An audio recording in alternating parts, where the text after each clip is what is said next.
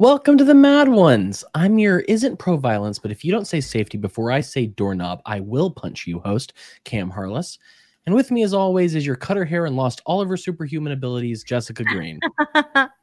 yeah, you know, it's it's too damn hot for hippie medicine right now. I'm I'm sorry. no, I I cut my hair and I was feeling great about it, thinking, oh, it's so much lighter. And the minute I get on Twitter, the first post is like, don't cut your hair. Your hair connects you to the trees and some other hippie stuff. And I'm like, oh no, I lost my psychic connection to the Mother Earth because I cut my hair. What a crime.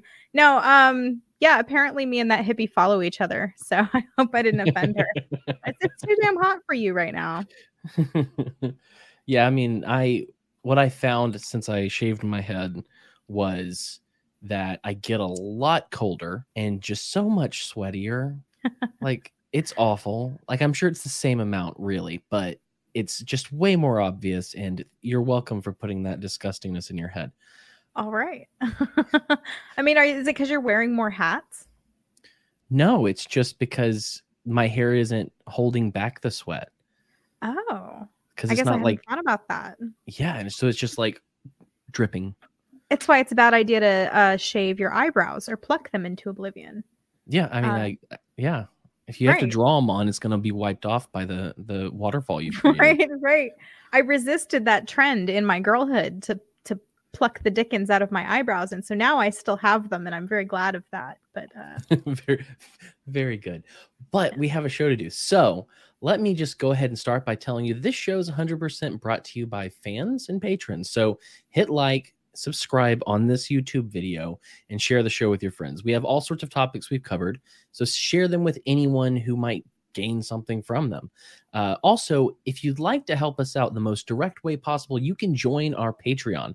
Uh, there we'll have occasional early episodes. We we've done we've been known to do Zoom hangouts and play games, and and I'll be thankful, and Jessica will be thankful, and who doesn't want us to be thankful? Gratitude is my is nice. question. Um, but also you could grab a shirt or a mug over at wearethemadones.com slash store. That way you could carry around my little silly designs on your chest throughout the city. Um, but let's get to the to the main event. Uh, joining us tonight is a based stoic. She's been known as a podcaster, a network engineer, and a slapper of the bass. She's a student of the Stoics and an incredibly reasoned individual with a thirst for knowledge and a sharp tongue. My very good friend, Kim Schjang. Wow. What's I liked that intro. I do try. Thank you. Thank you for having me on again. Absolutely. It's it's always nice to have so you know we we schedule a lot of shows based on topic or someone's interesting story so that means a lot of times we're talking to someone who we've never spoken to before like mm-hmm. it's we didn't we haven't spoken to them except for the 5 minutes before we actually went live and so it's really nice to have someone that I've known what we've known each other for what, six years now? Yeah, somewhere around there, yeah. I mean, it, it's nice to have someone that I know that I can I can just talk crap to and she knows exactly what I'm doing. you know, On you're not going to be surprised by my sense of humor. That's basically like you guys went to high school together. Yeah, yeah. internet years, totally. Yeah. Oh yeah been through a lot, a lot of trolling campaigns and um, pissing off uh, libertarian influencers influencers together. You know how it goes. Stupidly uh, working on a campaign to run for office. Nice oh, graphics oh, yeah. Thanks. That was that was really when I was starting to get dip my toe into doing some stuff, and I got to tell you, I've gotten better. yeah, yeah, yeah. I mean, it was still good then, but you've gotten much better. yeah, I made um so since so since we're actually this is our last Wednesday night show. Starting next week, starting in August, we are moving to Thursdays. And so uh, one of the things we talked about was um, shooting, uh, not shooting, creating a new intro and outro and kind of looking at it as a new season since there's this big change. It's something that we've done with every big change. When we moved down from 10 to 8:30, when we you know all of that so we've this is going to be our fourth logo not logo change but uh theme like on the logo thematic change. yeah thematic change so i have i created both the intro and the new outro today. And if you watch next week, you'll get to see it. And I and I'll send it to you, Kim, in advance so that you can tell me how bad it is and what I need to change. I just added some stuff to it since you last saw it, Jessica. Made Okay. it a, a, a little more um, fun. But last time we talked to you, we we spoke a- lot about um, tragedy and stoicism and how that helped you through your mother's passing. Um, how, how how have you been doing since then? Because that, you know, I, I've I've had conversations with my brother about our dad who passed away what two years ago, almost three years ago, and it still hurts. So has stoicism continued to help you? And also, should I spell stoic with a little s or a big s? Oh, we'll definitely get to that. Oh, okay. So um, it's definitely helped because after my mom passed, we had eight, like seven other people die within the span of four months after that. So it was just our family was just it was like we were at funerals at all the time. So Wow. it was uh, definitely a lot of work in uh, in on myself and just remembering, you know, everybody's gonna die. It just sucks. I'm like, could we just have a little space in between each? You know, I can only have so much time off to go and see you people in your casket or whatever. And you know, Mhm. me and my dark humor. But um, so things I've been, which is, it's funny to say now that I'm happier than I've ever been after saying a statement like eight people in my family died. Right. But uh, a different thing was kind of spurred on when uh, when one of my mom's best friends told me um, a few months after my mom passed, and she said she was ready to go. Uh, of course, when you're suffering from an illness, you're ready to go at some point because it hurts too much. She's like, she just didn't want. She told her, I just don't want Kim to fall apart. And when I heard that, I was like, oh no, no, that is not happening. I'm not doing this falling apart thing. And so, of course, I allowed myself to spend some time grieving, just like laid in bed, eating some like Cheetos and stuff and crying, and you know, all that good stuff. Um, that you just have to, even as a Stoic, you there, you have to allow that grief to come through because you know people think, okay, if you just block out that grief, that's the Stoic thing to do, and that's what we'll get into the lowercase s Stoic and uppercase. So a lot of people have misconceptions, even in some Stoic groups, when people uh, join them to try to learn about Stoicism. And it may seem like it makes no difference. The word looks exactly the same. It's almost similar to back when we were, you know, stupid enough to be in the Libertarian Party or support the Libertarian Party, and then you stepped out of the party and you wanted to differentiate yourself by saying, "I'm not big L libertarian that I would do something as dumb as politics. I'm little L. I just like the philosophy." right. it's kind of that distinction. The um, lowercase s is the misconception that people get. And that's why I have to explain because as soon as I say stoic, they're thinking, oh, somebody who doesn't deal with their emotions. And like, and I can just end a date right there. If you tell a woman, I can't, you know, I'm a stoic, you're like, oh, she doesn't have any emotion. This is not going to work. Um, that kind of lowercase stuff, like S, is the misconception we get. It's not about denying your emotions.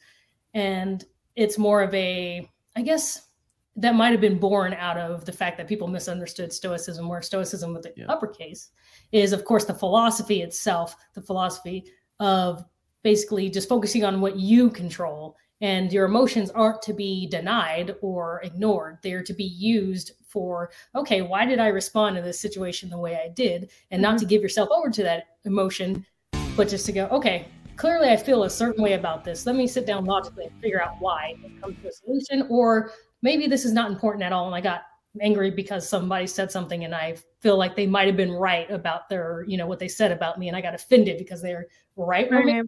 Doesn't matter at all so who gives a crap what they said One of the things I that really struck me the last time we had a conversation about this is when you talked about um, assenting to emotions. It kind of is uh, alleviating to know that like your emotions kind of come to you whether you want them to or not. So there's not sort of some sort of like weakness on your part for the fact that this like thought has crossed your mind. Um, your level of control starts at whether you assent to the idea or not. And I, I found that really impactful in my own life since then sort of like applying that to things because I had always taken on a fair amount of guilt for feeling one way or another about a thing. And I realized, okay, like that part, that's not where my control has begun. I, I don't control that level, but the next step after that, that's when I can seize control of the situation. And I found that really helpful. Oh good. I'm glad i'm glad that is i hope it's helped a, a lot of people because it's going to help every single day of your life if you can think of things that way. Because i think a lot of the reason we feel so crazy and depressed and sad most of the time is because we see a lot of stuff around us that we can't control. We see the world going crazy. You know, um, things happen in our lives where bills pile up there's an emergency here and there's just certain things yeah. that you can't control but there there could be some chaos going around you. Everything's on fire and you're thinking you know what i can control you know not sitting in this fire right now I'm just going to go somewhere. or there's always something you can do to at least what you can control that may might make you feel better because feeling out of control makes you just feel crazy inside. Right, right. Yeah, when I get sad, I stop being sad and I just I just I'm just awesome instead. I just decide to be awesome instead. So, yeah. So I guess I'm a stoic. Well done. right Always remember how awesome you are. Tips for the youth. the youths. Just, yeah, I didn't just stop. I knew last time we talked. I feel like you, your, your mom had passed, and then one more person had. So it just went off the rails even after we talked. I think I thought that was bad enough. Oh, um, oh yeah. But I can't even imagine. Um, yeah, I don't. I, I don't think anyone's died around me. Okay, don't curse of. that, man. I'm trying to stay stay yeah. alive for a little longer, man. Don't curse me. evil eye. I'm just trying to think. It did. Did anyone like that? I know. No, I don't think so. But we, I have been thinking about death more, which is is kind of hilarious because most people don't want to think about death and don't think about death. And we, you know, we talked about memento mori a little bit, and then what? Two weeks ago, three weeks ago, we spoke with Justin Marler, who um was in the uh, metal band Sleep. And then uh, right after they recorded their first album, he left the band and he went to um, an Orthodox monastery and became a monk, monk for like seven or eight years. And uh, his his um, he had a zine that was called Death to the World. He wrote a book called Youth of the Apocalypse and uh, he's always it seems like he's always wearing a hat that says memento mori on it. And so mm-hmm. when i we, we talked to him and when i i found out about him i thought about you almost the whole time because i was like kim but not about the death thing about the memento mori thing. Horrible thing to say otherwise. Like, when i think of death i think of you kim. Oh great great. Uh, i don't know if that's the worst thing or not that somebody has thought about when thinking of me. I'm not quite sure but we we have had a lot of discussions about death, and I I want to. Um, not, not not in this episode, but in the future, unless you want to talk about death more. Um, but in the future, I do want to talk about death more because we've we had an episode where we talked to um, Kate. What was her last name? Kate. Oh, uh, the memorial. She did memorials. I can't yeah, remember her last name for the life. Me, the British girl, though. Yes, we had a, a oh, lovely British girl on mm-hmm. who we talked about kind of the cultural uh, aspect of death. Um, and then we taught we we also spoke to an embalmer not that long ago, and yeah. we kind of talked about like the the after you're dead, what happens to your body, what what do they do, stuff like that. Um, there's one show that I want to do that's really hard to do and really hard to find someone to do it with, but I may have found a way to do that, which is to talk to someone who has a life limiting illness and is in is or is terminal, is going to die, and has had to in this life prepare for that.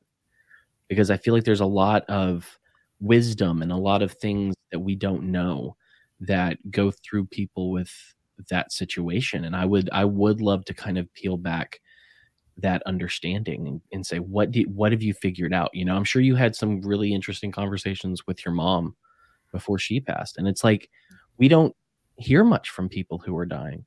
We don't we don't hear much about death and i i, I still i still want to do one with an actual um what's it what, what's it called? A coroner? Or mm-hmm actually medical examiner? The medical examiner stuff. I, I still want to do that uh, mortician. Um, i, I, I want to have a, more conversations about this because it sounds really dark but it's it's a fact of life and it's something we need to think about we need to think through. And so you have an uh, i have a certain perspective because of my father. You have one for because of your mother and now what seven or eight other people and that's just wild. How many people know what that feels like to that extent? I feel like it's a lot less than we would realize.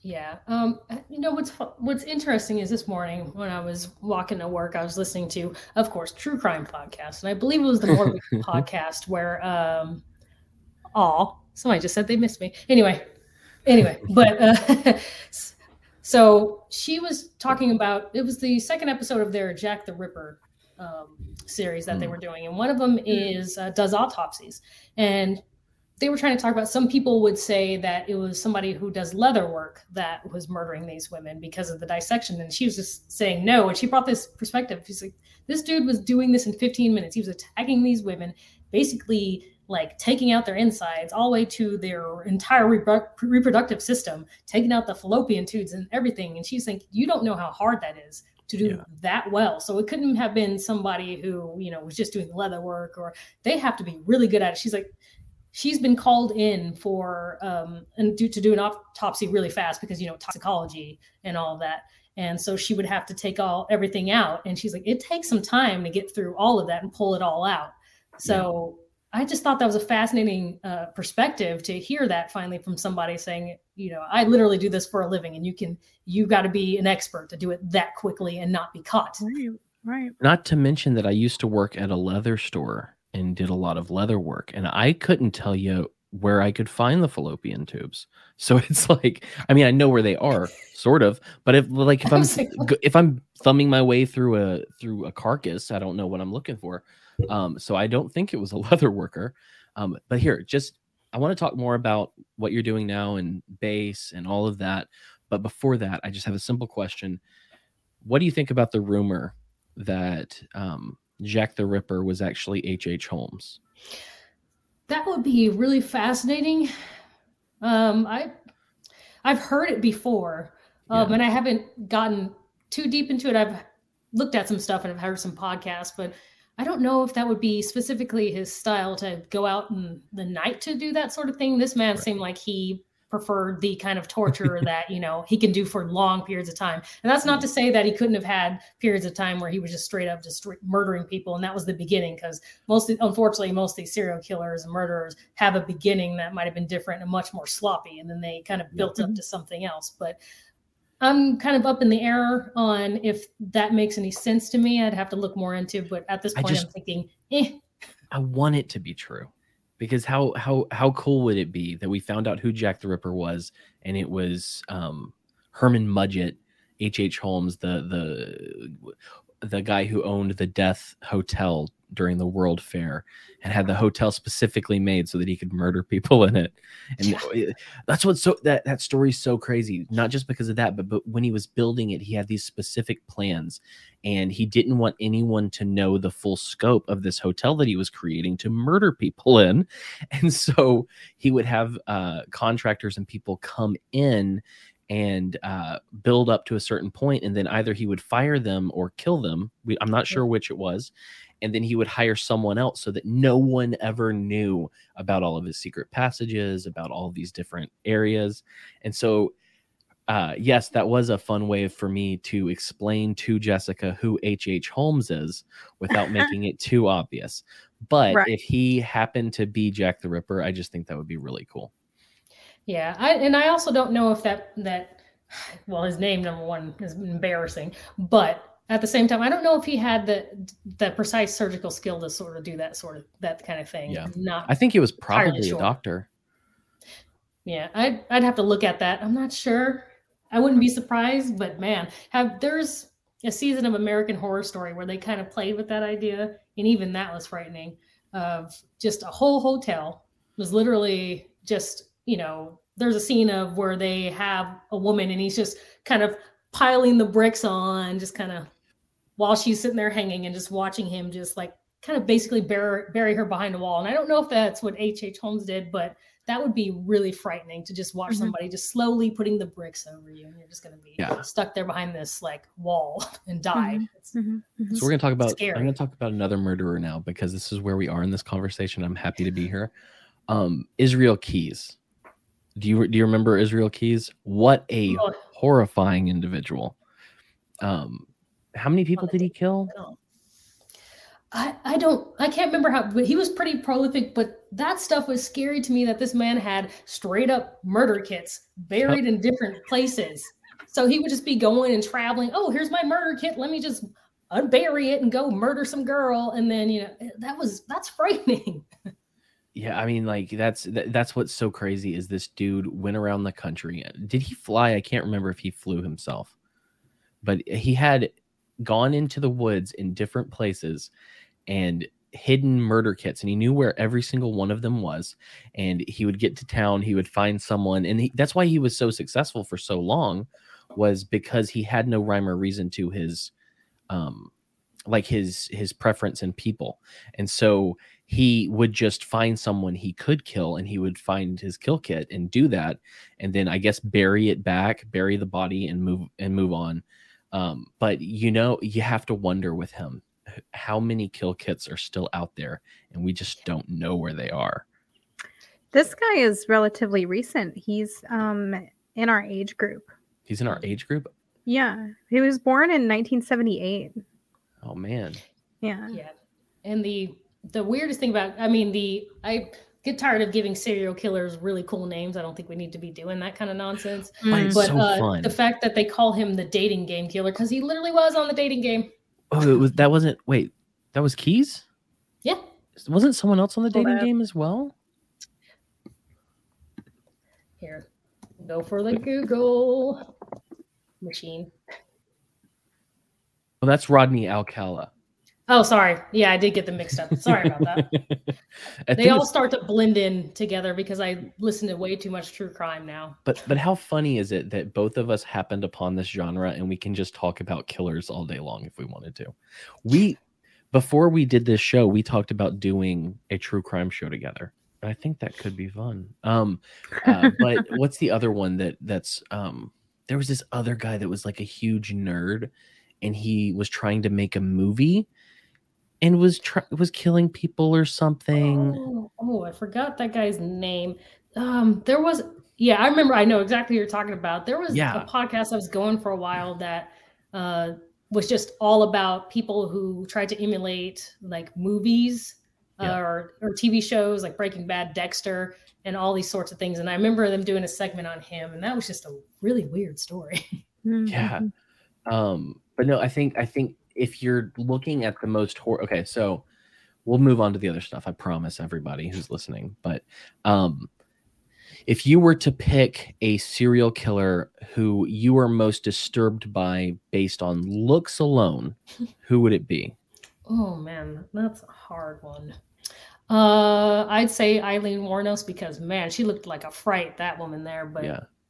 uh, and I think what was scary to me the most about her is because when people talk about serial killers, you know, they're always thinking about some dude, but this woman was out here shooting up people and all sort of, and it was just a very hateful, crazy human with some really messed up teeth. Yeah. Well, for mullet. me, it is there is another person with messed up teeth, but um Richard Ramirez Mm-hmm. is Oh. such a horrifying person to look at. Like, ugh, Especially, I, I heard that he was stanky as hell too. I'm sure. I'm sure. He I mean, looks have you seen his teeth? Have you seen his Yeah. teeth? That- you, you, you're you're not getting fresh men out of that mouth. Um, but yeah, sorry. I just every now and then I have to talk about murder because it's cool. Um, just like eh, talking about murder. I also watched. Uh, someone sent a um, video over to me in a in a group chat today, and it was a guy kicking away a grenade too late. And so, I mean, you you, you lose, you, you you don't make it through that. Um, Yeah. but then I just scrolled down the Twitter account that he sent to me, and I saw so many people die today. like what? um but it's it's it, i think it's interesting and good to not to look at these things like i don't search out actually death i do i find the the the psyche of humans and the way they think and their psychology very fascinating. So that's why true crime's so interesting to me because i can't understand these people. So it's interesting to kind of suss that out and try to figure it out. Um but i think i, I don't go look at dead bodies but there is something about noting how fragile we actually are that's incredible like it's it's something that when you when you i mean you can just see one picture or one video or whatever and from then on you realize how fragile and how easy it would be for you to leave this planet. Yeah. and all i'm saying is don't go watch those videos. Oh no. I've i've made the mistake of either watching a video or i saw a picture of a like just a like body where they cut out cut up everything like and it was like fresh. And i was just looking at it like well that's frightening. I was like, uh, I'm not going to look at any of this anymore. That's a uh, wow. do you do you remember that video that went around a couple weeks ago as well, Jessica, with the um the Australians that were like near a club or something, and the guy mm-hmm. pulled out the knife. Mm-hmm. Mm-hmm. Like, yeah, he stabbed the guy in the neck. That dude went from not knowing what was going on to dead within like 30 yeah. seconds think you have 10 to 20 seconds after you have arterial spray, which is when it's like spurting, before you lose consciousness. So he probably was like, oh shit, I'm bleeding. And then his next thought was, boy, I feel lightheaded. And then that was it, lights out. I mean, he didn't he didn't know what was happening to him. Yeah, I mean, in that case, that it, as weird as it sounds, it's better. What is that one guy? I cannot stand him. It was a this the, the gay guy who, in the documentary "Don't F with Cats." Uh, oh yeah, yeah, yeah. Um, Luka oh. Magnotta. Mm-hmm. Yes, that's psycho. Like there's that video of him just like like where he not only suffocates his cats. I think he has that one where he's like basically getting it on with this dude and then just just kills this guy. He's just like sawing him apart and all sorts. Of, I'm like, that is what I'm with you with the what just makes anybody think this is okay. That's what fascinates me. I'm like, what goes on in that kind of brain that makes right. people think this is okay and they're and they're well, fine with it and they love it and it's it's really weird to me. Luka magnotta was so interesting because he was so uninteresting. Like his whole thing was he was trying to be famous. He wanted to be the best looking. He wanted to um to be a model and an actor and he was very weird looking in my opinion. And he made all kinds of fake um photoshops of him in different places. He made fake websites that talked about how great he was. Um, and then it just didn't work out and it didn't work out.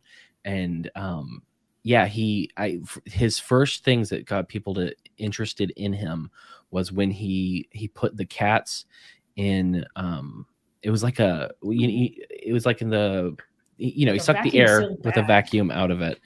Um, and then he fed one to a large python and like it was this is not a good person and he's putting this out there and the reason people figured out who he was and figured out that he was the guy who killed the chinese immigrant in canada who was going to school there was because they were able to take these little tiny clues from his videos and they were able to put it all together because they were mad about the cats I don't I don't know if they cared so much about the people, the person as the, as they did the cats, but they did they cared about the cats. Um, Which is a sad story because they like he basically mailed that poor student's body parts somewhere. Yeah. And it's the cats that really upset upset them. Would, wow. uh, here's one thing I want you to notice. Look how disturbed Jessica is right now. I just I don't like hearing about animals or kids getting hurt. It really yeah, upsets. Oh well, yeah. Um. The that was that was what, and of course, I think the wor- one of the worst things that can happen when you listen to true crime is they'll play like a snippet of sound, and then you your your brain and its morbid curiosity says, "Oh, I have to look at this. I have to see what this is." Never listen to that voice. No. You you don't uh, want to see a dude literally eating an ass. You don't want to see that. yeah, you don't want to see anybody eating ass. okay, Jessica, I'm going to let you change the subject. What would you like to talk about now? I've kind of gone down a road here. I'm. What are you? Are you looking into Luka Magnotta? No, no, I will specifically not look into Luka Magnotta. Please don't. That's not something. Yeah, I don't want to know about that. I don't want to hear about that. I didn't watch the "Don't Fuck with Cats" documentary just because I knew the content was not something I wanted to hear about. Me hearing about it just now was more than I had. I had managed to not get exposed up until that moment. I'm sorry. That's okay.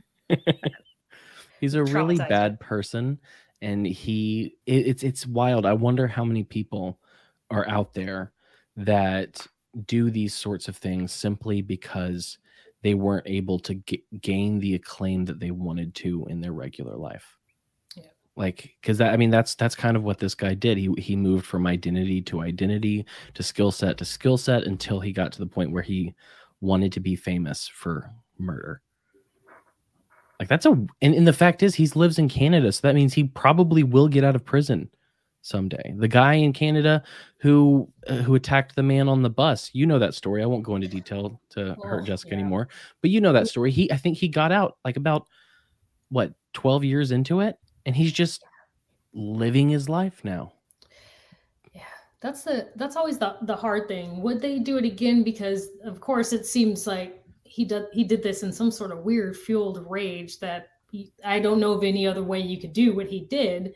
So Yeah. there's you know he might not do it again. I'm like anybody who just jumps on public transportation and does what he did, I'm going to be a little worried about at any point. Like, what if he goes off medication? Like, what is going to happen? With there, at least are we watching this guy? Something keep it Right, tabs. well, and- I don't know. and and that's the thing about it is like i won't go into detail because i don't want to hurt jessica's heart anymore and we can move on to better subjects but the, what he did was not a normal attack Right? Yeah. like it was how, how do you how do you even finish the job i don't i don't know but yeah, it is wild. sorry we got into true crime and that's a disgusting topic and anyone who's not used to hearing that i apologize we will move on now let's talk about your band because you're in a band now kim i want to hear about it what are you doing All right. Well, the local scene, anybody who's had to be in local bands, is it's a slog to to get through. But the good thing about living in Las Vegas is that this is one of those cover band central. Everybody wants a cover band, and people are thinking, why would you be in a cover band? They make money because people know when they hire your band. You're not going to play some original crap that they're thinking, "Oh, I don't like this. You're playing stuff that they know. And even if you don't play it perfectly, um, so I started, was it October of last year? Decided that as somebody who was, you know, has all these instruments behind me, you can kind of see them, and they were just sitting in the corner of my room for years. I had stopped playing music for a long while. I started, of course, in sixth grade as a saxophone player, and then the funny thing was I learned to play guitar in in junior high in a mariachi band. So that was very interesting. Um, shout out to the C and D7 and G7 chords because that's apparently all you need for these bands.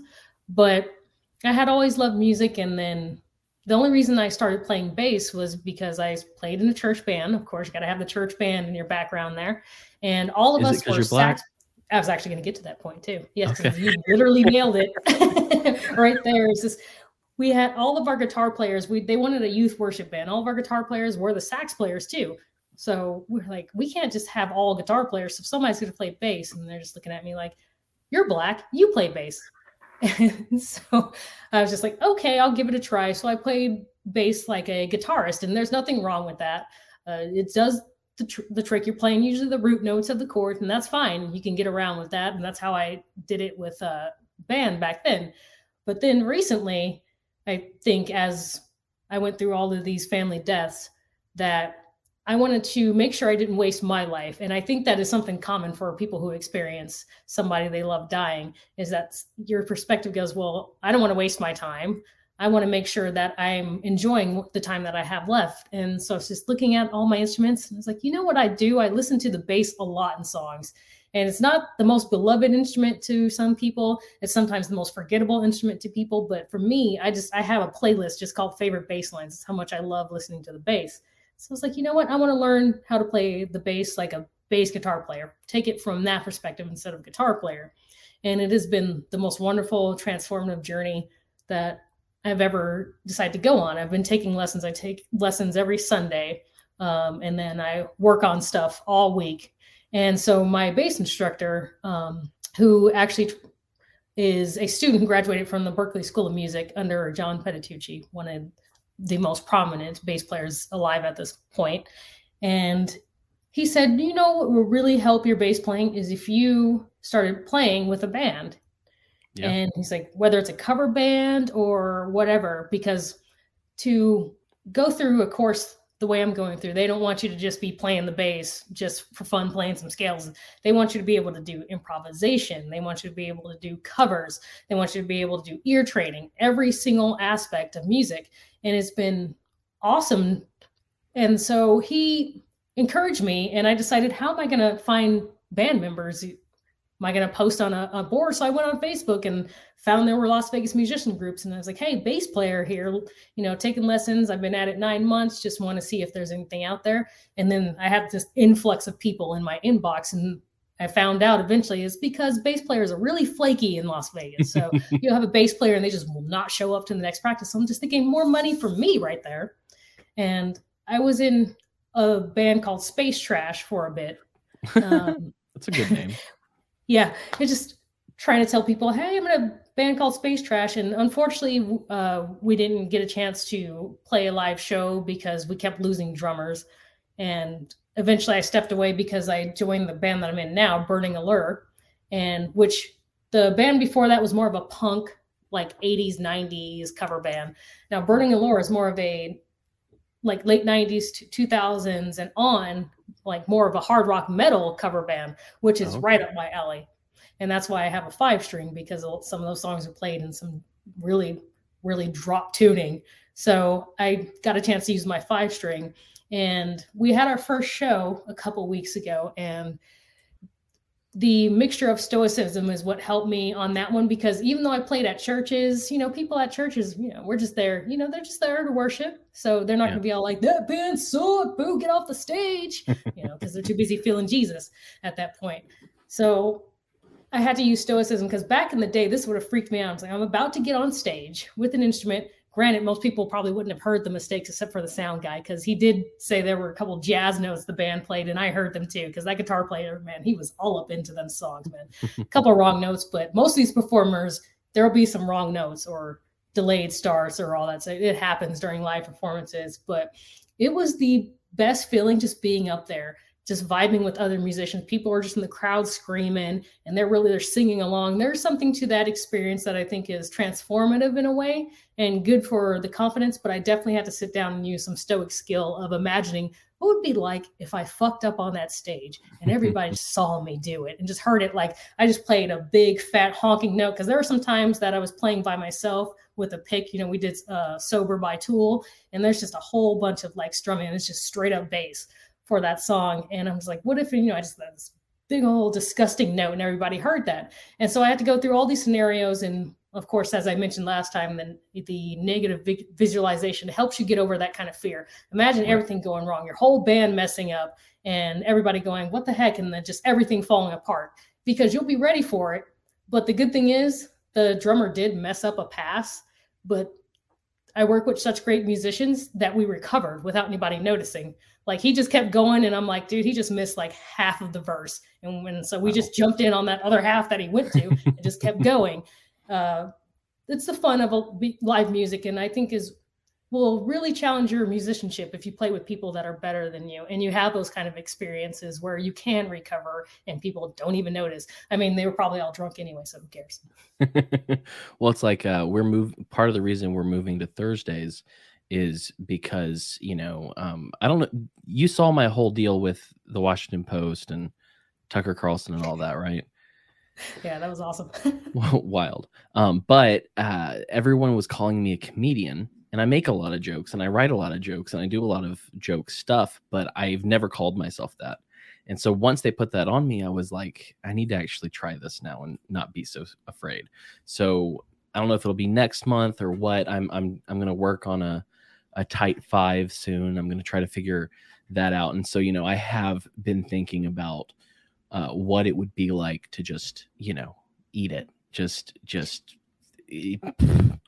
just you know not what, what's it uh not what's what's it called again what do they say it's not kill because you you killing a room's good what's the the bad thing why am I blaming killing his room is good? Oh yeah, um, it's gonna come to me at some random time. We'll be moved to some serious topic, right. and I'm just gonna yell it out. Right. Um. But no, I'm gonna I'm gonna try that. And so I've been thinking, and and you know what, you're i'm going to have that happen like that's how it works that's how you learn and it's about you know being able to improvise and find what the people think is funny that you're talking to. So it's like you know if if you tell certain jokes and people start laughing that's where you head and you have to and i'm trying to figure all of this out. I don't know if i would do crowd work or not. I, I would need to figure that out but i'm in the same boat but in a different um, compartment where we're making jokes and making an ass of ourselves instead of playing bass. right on. Well, congratulations, Sam, taking that step. I like to see your progress there, man, because it, it, it people think comedy is easy. It is not. no, it's not.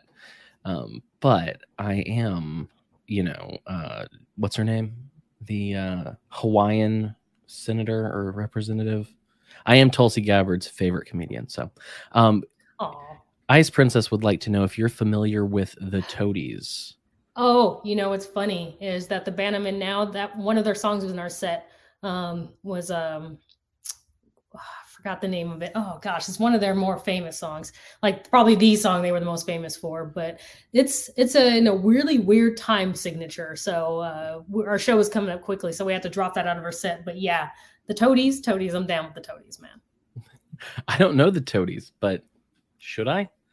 Oh, it's Possum Kingdom. That's the name of the song, Possum Kingdom. I'm pretty mm. sure if you actually li- listen to that song, you would know it because it would be on the radio. It's uh, I forgot. They've been out for a long time. That song was pretty big on the radio for a bit. I bet you if you just looked it up, Possum Kingdom back at some point after this, and then you'll you'll know who we're talking about. Yeah, and she said Possum Kingdom. Am I wrong again? Because I hit a joint earlier, so I could be totally wrong so don't don't trust anything that I'm saying unless it's about stoicism. well, let let I think a fun thing we could do now would just be a conversation on what we've learned lately because I know I know how I am and how I'm always reading stuff and trying to figure stuff out. So I have like things in my head that are that I'm going to eventually put out into the world. Um, but what have you learned lately? What's something that you've really dug into and have studied ad nauseum and you have you feel like you have a some feeling on it or some grasp of it now? Um, I'd say, um, oh, it is the Toadies Possum Kingdom. Yeah, so Google says. Anyway, sorry, but um, so actually, at this point in time, uh, one of the other things I got into uh, that I just did a complete 180 on, and my boss said there was a huge change because before I really got into stoicism, I would have my anxious moments, and especially at work, I had that imposter syndrome going on with becoming a network engineer because it's a lot of work because we're not just like playing around with switches and routers. We're also having to do the builds for the for the data closets and everything. So it's mapping those out, figuring that out, doing the wireless designs for an entire college campus. And I had so much imposter syndrome that it would just paralyze me to, to the point where I was afraid to try new things. And I think one of my coworkers started to notice that and he started mentoring me. And I'm pretty sure my boss sent him over to be like, I don't know what's going on with her, but you know, she needs some help. And so when I got into Stoicism and after my mom passed, I was like, you know what? I wouldn't be an engineer. They wouldn't have hired me if they didn't think I had some potential. So one of the things that I had to get into was get my CCNA, which is the um, professional kind of certification you would get as a network engineer. Usually, if they're looking for a certification for a network engineer, CCNA is the main one they're going to go for. CCNP is the next one up, and that's a really good one. But so I started studying that and I actually took that test and passed it. And nice. that for me, I was like, this is, I can, I can do this. I can do this, yeah. man. And so I took the wireless course, the CWNA, and was so fascinated.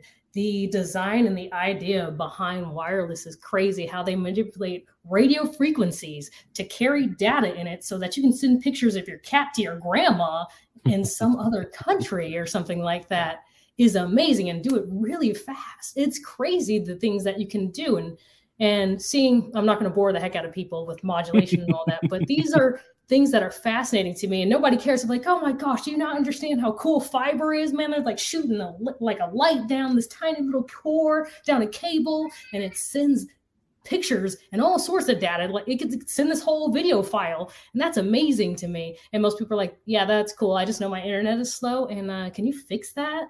I don't give a crap about any of this, but that's one of the things I've been studying. Um, and the other thing that I've been studying in depth that is taking some time, and uh, I'm still not at the stage where I can speak very well, but Japanese. Japanese is the other oh, thing that I've been yeah. learning. You're learning how to speak Japanese. Okay, I need like besides konnichiwa, or well, I can. I, let me think of what I can say in Japanese because obviously konnichiwa is on the list. I can say uh, watashi wa kam, and that's it. no, I can say yoku dekimashita. I don't remember what that means though. it's all good. I was like that.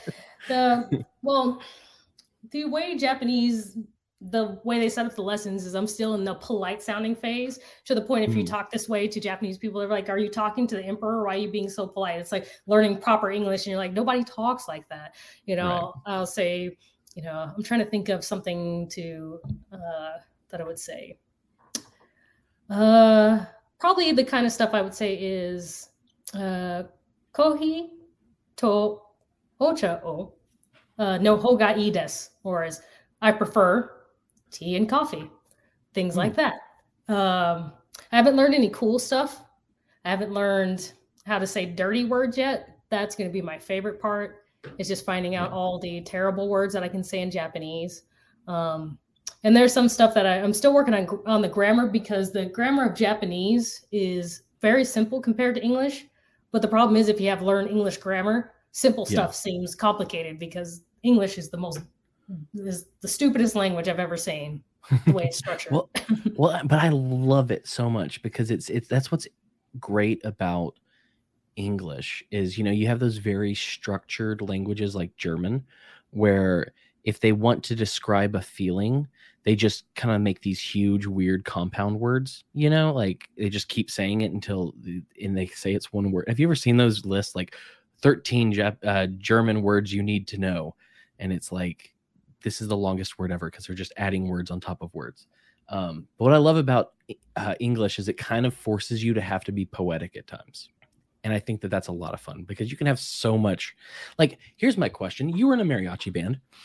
Is it easier to rhyme in English or in Spanish? Because, like, how does how does rhyme work over there? Do they have as many chances of that as we do?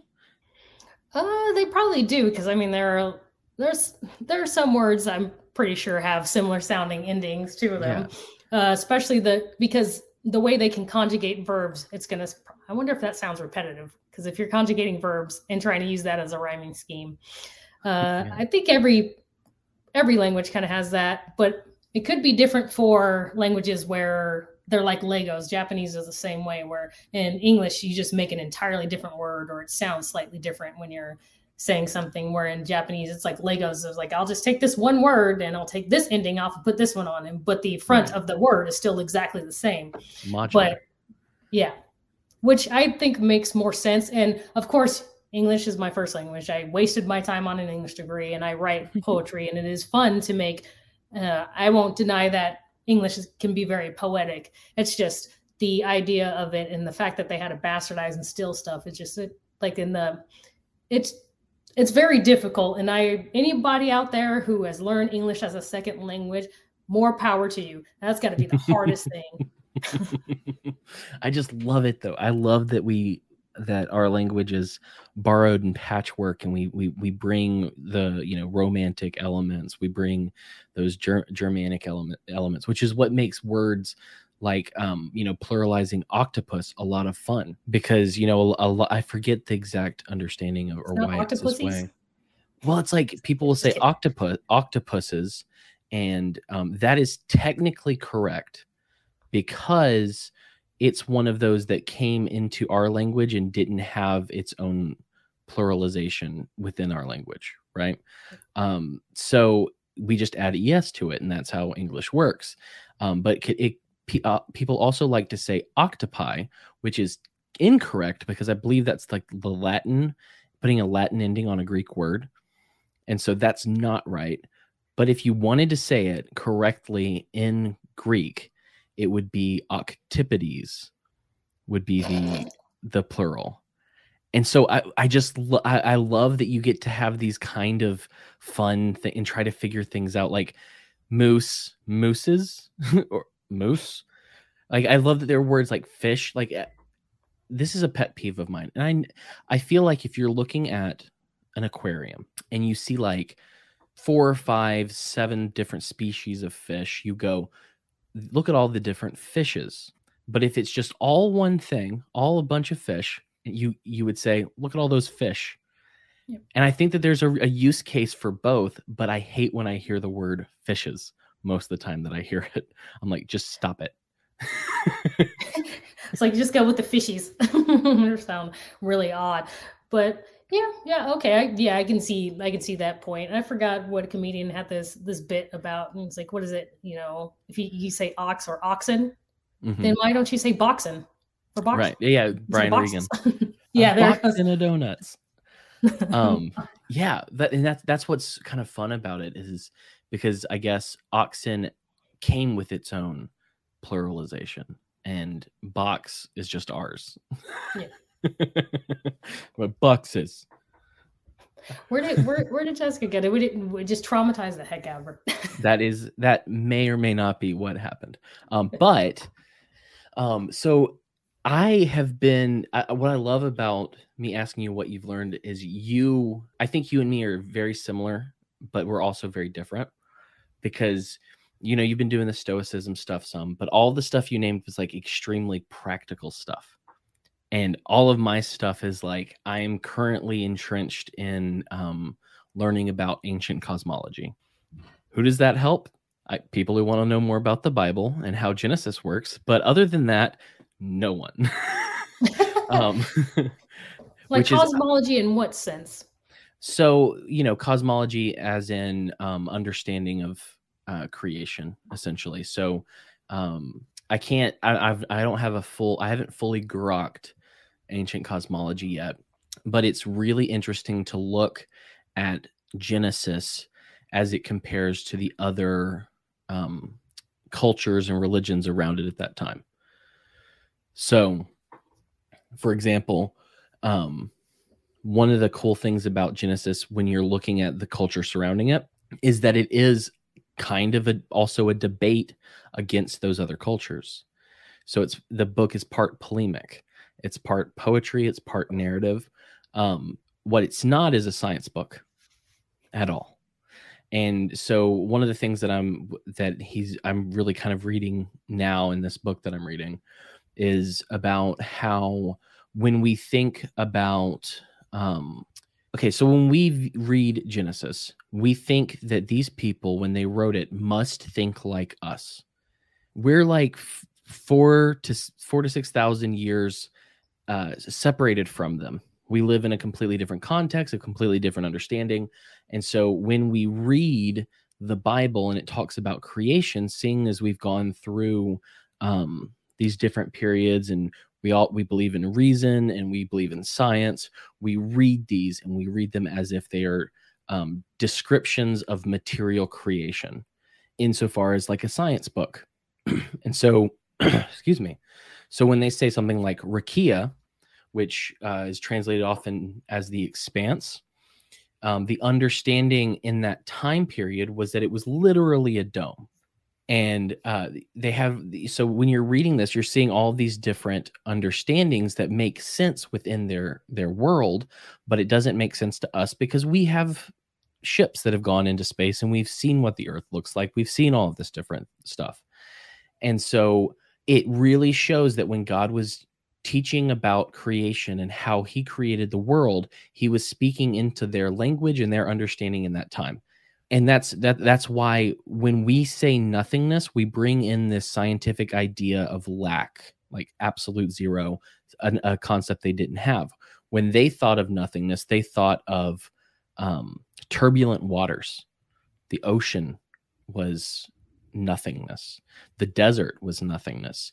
And so when you when you start looking at the first two chapters of genesis you see this common thread that God is um, naming things. He is um, giving them purpose, and He is putting them in, into use, right? So it's about identity in some way, and it's also about um, what like purpose. It's about purpose. So what is this for? And if it doesn't do something, it doesn't have a purpose. Much like the ocean, which has nothing for us to like. What do we live from on the ocean? It's not water you can drink. What can you eat in the desert? And so you see these two different accounts, which people are like, oh, these disagree. And it's like, no, these are two separate accounts. One is describing the cosmological origin and the other the terrestrial origin. And it's so fascinating to me. Maybe y'all are getting bored. I don't know. Um, but what interests me about it, it was this one um, analogy he made. And he said, so if you walked up to someone in our time and you said, um, how did this house become your home? And like you'll you'll say, "Oh, well, well we we wanted to build this house, so we went to an ar- an architect. We had him draw up the plans. We went to a general contractor. We we did all of these different things to and that you talk about the physical building of the home, right? Whereas the question that the people in that time in the ancient Near East was if you asked them that question, they would say, Oh, well, it became a home when we put uh, Kim's bed into her room, when we put the, the the table into the dining room, when we put the TV into the the living room, we define these spaces by what they're for and their purpose. And so when you're reading Genesis and you're wanting to get a scientific explanation of the origins of material, what you're getting is a different story completely. I mean, it's it it, it comes with the understanding that God did in fact create all of this, and that's the point of the story. The point of the story is to say who did it, not exactly how they materialized these things scientifically, right? He, at what he did. Um, and there's a lot of really cool stuff within the Hebrew text that's completely missed by our translations because English isn't perfect, because Greek has words that we can't figure out. Um, Hebrew has words we can't figure out. Um, but it's that this is kind of the world that I've I've stuck my nose in, um, which is fascinating because there there are a lot of different mythologies and a lot of different pantheons, especially in that region. But if you if you kind of take a generalized picture of how religion worked in that time and how creation accounts worked, uh, one good example is the Norse mythology, because when the earth was created, it was created by Odin and his brothers after they took down the giant Ymir. So Ymir was a giant, and he exists because it's so fun. Um, so in Norse mythology, there was nothing in a sense, or rather, there was a gap between what would be called the Ginnunga gap. And in this gap was a horse, uh, not a horse, a cow, and a block of ice. And inside of this block of ice was a giant. And the the cow licked at the block of ice until the giant was freed. And then uh, some he had some kids, Odin and his two brothers. They killed the giant, and then Odin went about the business of creating Earth. And so the sky was the inside of his skull. Water is his his his blood um, the trees are from his bones, or you know, you have all of these different explanations. They're all born out of a, a God having to fight and having to prove himself, and it comes out of violence. And it's and then you you you look at um, let's say who was it um, Marduk, so the Babylonian gods. Uh, he had to fight, and this is closer in relation to how Genesis talks about it. Um, but he had to fight fight Tiamat, which was kind of seen as that turbulent water, that uncreation of water, that chaos, uh, but into a dragon form. And then he fought her, that her for dominion. And then you have this little tiny speck of people in this area who have this story about how their God didn't have anyone he had to fight in order to create. He spoke and it was made. He named things and it was made. And so it's it's like I'm reading through this and I'm just like, "Oh, I love this book so much more than I did." Because I was reading it like someone who expects something that's not there. I was reading it for an understanding that it wasn't intended to be. And so I've just enjoyed the heck out of learning this.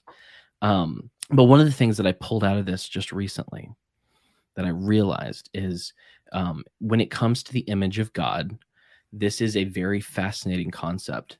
Um, the Babylonians, the Sumerians, all of these people, they had kings, and the kings often saw themselves as gods or the sons of gods, right? And so, as these go- they these godmen, what they would do is they would set up these statues, these idols of themselves that would watch over the place. And people thought this or another god, the god actually lived within this idol. And so these were the images of God. And so the only person who had the image of God was the king and not everyone else. And so Genesis comes in to destroy this thing and say, no, all people have the image of God. And so then you look, you're you're in Genesis 2 and you've just read about how God created everything in the cosmos. You you read about how he did it on the land. And then you have this little portion where Adam who is created in the image of God, starts doing some work. And the image of God is a job title, among other things. And so you, your job is to image God onto this earth.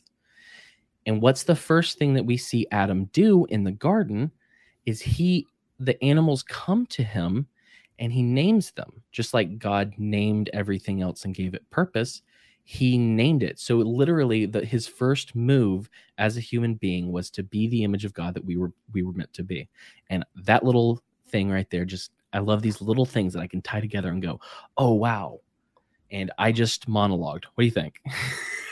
uh, the reason I asked was uh, because uh, when you said cosmology, it just made me think of the fact uh, um, I, I think the last time that I was on, uh, I was going through the on the um, Stoic College, the mm-hmm. online, mm-hmm. yeah. you know, version of how they used to do like Greek uh, philosophy schools. You'd go to a place. Well, I was taking the Stoic Essentials school at the time, uh, which was only like about four months, and then after that, they have the Marcus Aurelius course, which is a year mm-hmm. long, and it goes through what you know all of those philosoph- philosophical systems had a system of ethics physics and logic.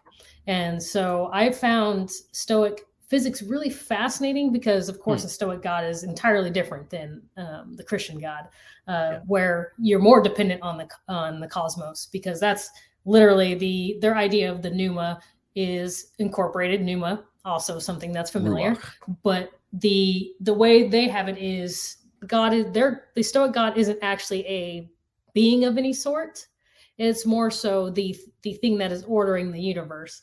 And hmm.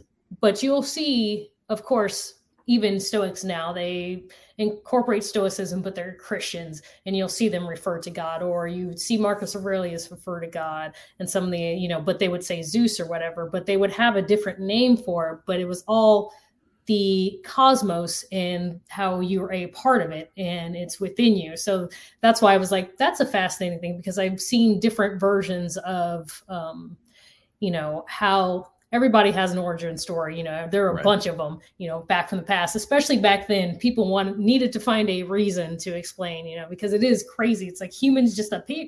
Did they just appear? All the stuff just appear. so of course they had to have some sort of explanation. But I did find that fascinating. The thing that I had to do for after that year long, um, and the best part of the Marcus Aurelius course is that you're not being taught. You're not teaching your mentor because you have a mentor. You have to actually tell him what you studied, and you have to make a, curric- a curriculum, and you have to give him all the details. And all he does is just, or she, but there are no mentors that are women yet. Mm-hmm. Could be eventually, but mm-hmm.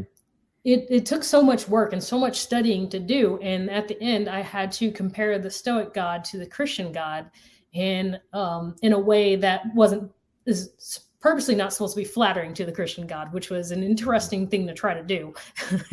and uh, so, you know, I pulled it off, you know, in a, it was really, like I said, it was very difficult to do, uh, yeah. considering.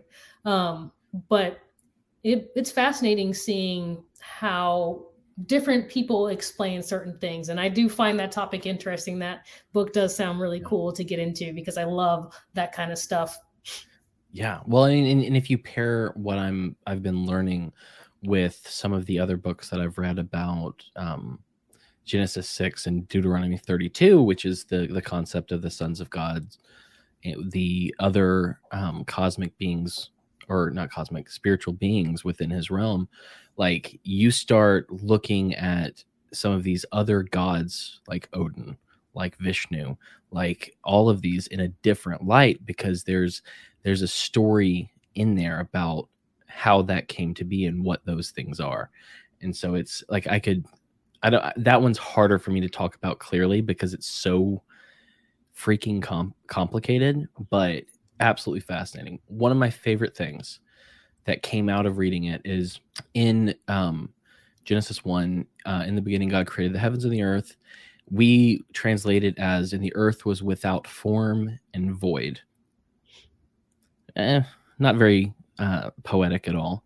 And uh, the the writer of Genesis, when he wrote this, he uh, he did a, a rhyme in there, which is tohu vavohu, which if you tried to to translate it it's better if you would if you can kind of keep something similar to rhyme you could use alliteration but if you said wild and waste. And so like the, these little pieces and it's just i love that. I love finding out these little things that maybe no one else in the world cares about but that little rhyme scheme that that clears up my understanding of what was before I live for this crap, man. nice, nice. I feel um, it. I feel it.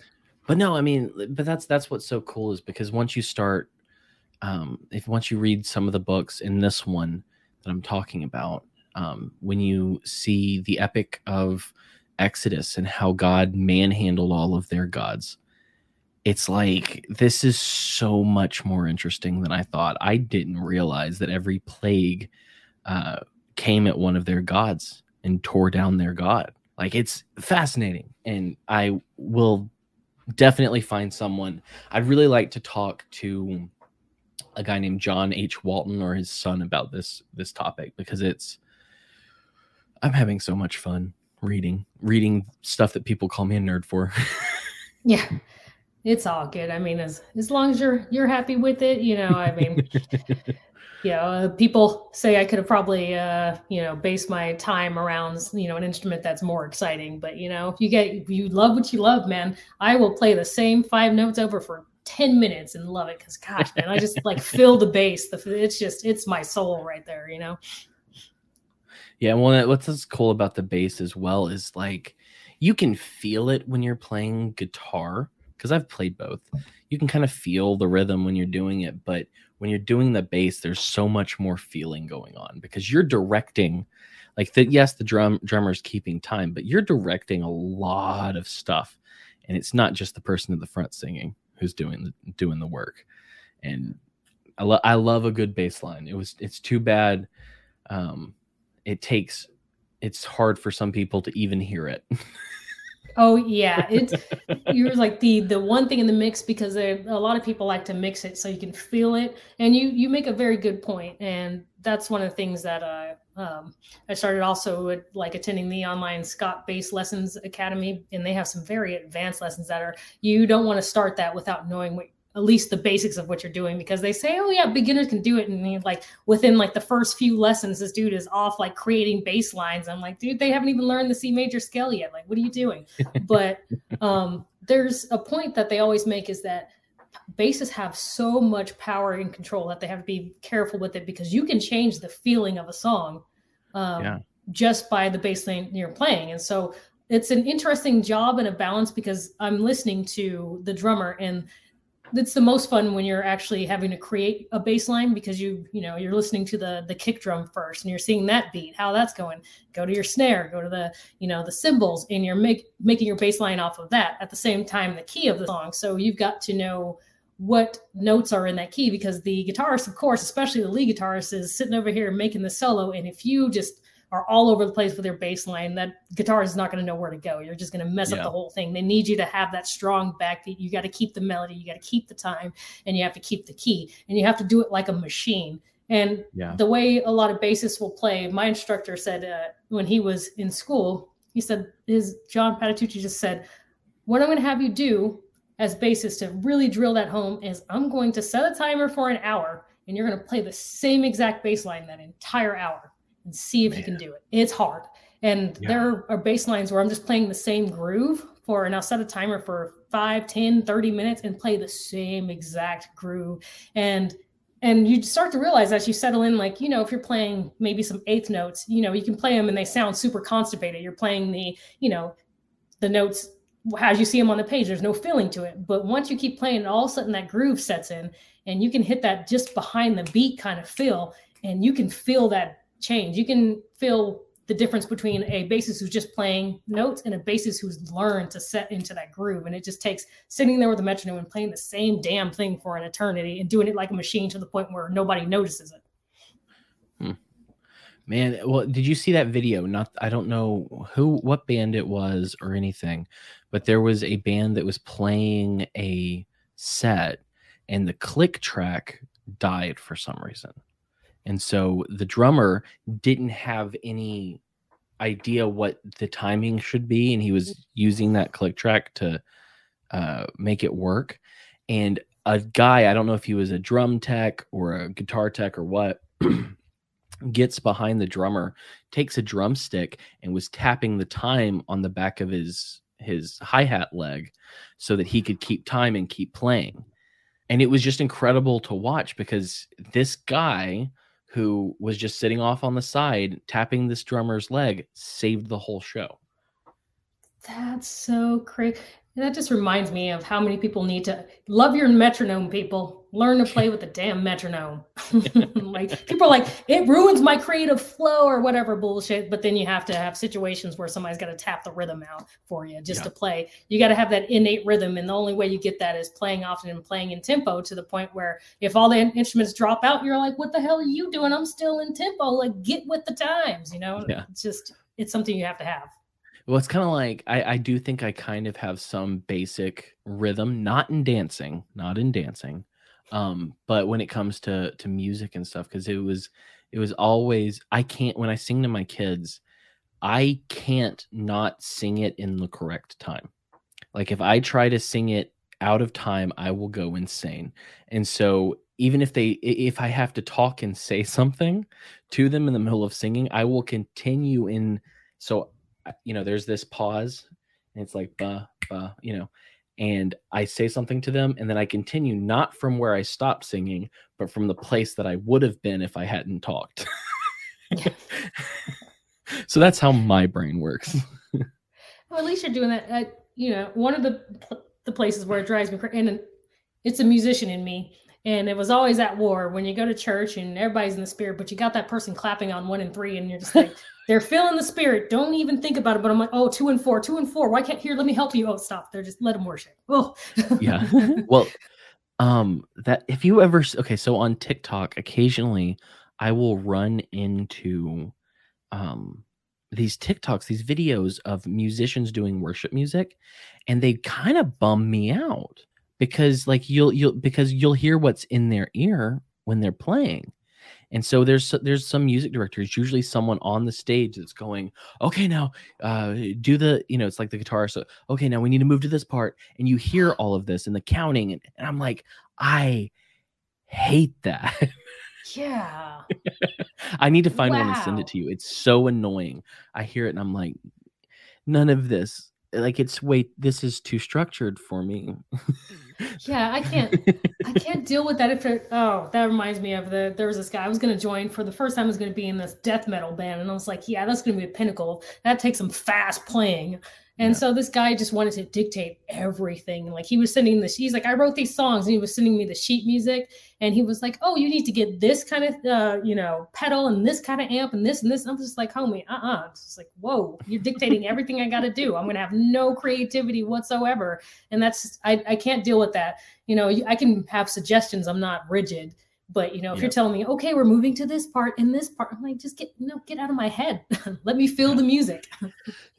it's so it's so weird to see and uh drives me like i said it drives me crazy i don't like that idea that when everyone's trying to worship and trying to get into this mindset and all these people on stage are hearing all of the okay now okay go do it big do it big do it big and i'm like i hate this i hate yeah. it so much the musicians on the stage are also feeling the spirit too. So if you just got somebody talking in your ear, you can't really you're trying to draw the crowd into, you know, worship. So if somebody's talking in your ear, you're just so busy concentrating on that that it becomes generic yeah. to me. You know, you also have to be feeling the spirit at the same time. Mm-hmm.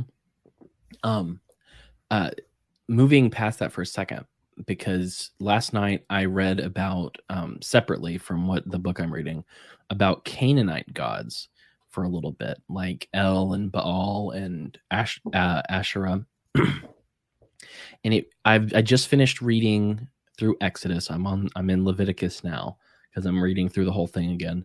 Um, but I just passed the story in Exodus where God had just give laid out the plans for the covenant for the people, and they said they agreed to it. Um, and then Moses went up to the mountain to uh, get the plans for the tabernacle and all these different things, as well as to get the Ten Commandments on this the stones and come back down. And he was up there for so long that the people started getting restless. And uh, they went to his brother Aaron and said, Aaron, uh, build us a god that we can worship for getting us out of Egypt. And so Aaron says, Yes, give me all of your earrings, nose rings, and your, your gold, and I'll fashion you an idol that we can worship uh, for getting us out of Egypt. They kept saying that. Like, it, it is very important for you to know that they're moving the worship from Yahweh to this calf that saved them from Egypt. And so as I was reading through the um different things about Canaanite gods, I came upon the fact that uh, Baal, who might be might be tied to Hadad, um, he his um, visage, as well as human, was a bull. And so it's even happening like that stuff I'm talking about the the ancient cosmology and all these places. This is still having a direct effect within the story of the Exodus. And you know, God gets real mad when they they start doing this. And um he moses goes up to talk to god and god says uh you'll be safe essentially i'm going to paraphrase obviously. You'll be safe. You stay up here. I'm just going to go and kill all of them and start a new nation with you. And moses is like no no no no no no no no no no no. And what's interesting is i've heard a lot of people theologizing around the fact that um, Moses spoke to God, prayed to God, and God changed his mind and d- decided to spare the people, right? With except for those who like really started the business, they got judged very harshly. Um, people are always like, "Oh, did did Moses change God's mind, or is he immutable?" Or and it's really fascinating is if you actually look at that conversation and what Moses says to God in order to change his mind, is he um, he appeals to his consistency. He appeals to his character, and he says, "This is who you are. Do you want? Do you really want to do this? I wish you wouldn't." and God's like, "No, you're right. This isn't me. I'm not going to do that." And it's just all because of this this world that's around them, the Egyptians, and then the Canaanites they all have their own gods and their own cosmologies and this whole story is going let me set the record straight and also hear some cool stories. I love it. Sorry. I love this stuff man. Oh i bought so many books. Bought so many books. I'm going to finish this one um, and then there's uh, an- another one i want to read um, by michael gorman who i'm trying to get on our show sorry, called Sh- shut up siri. Um, who i'm trying to get on my show uh, he wrote a book called Reading Revelation Responsibly, I believe is the name of the title.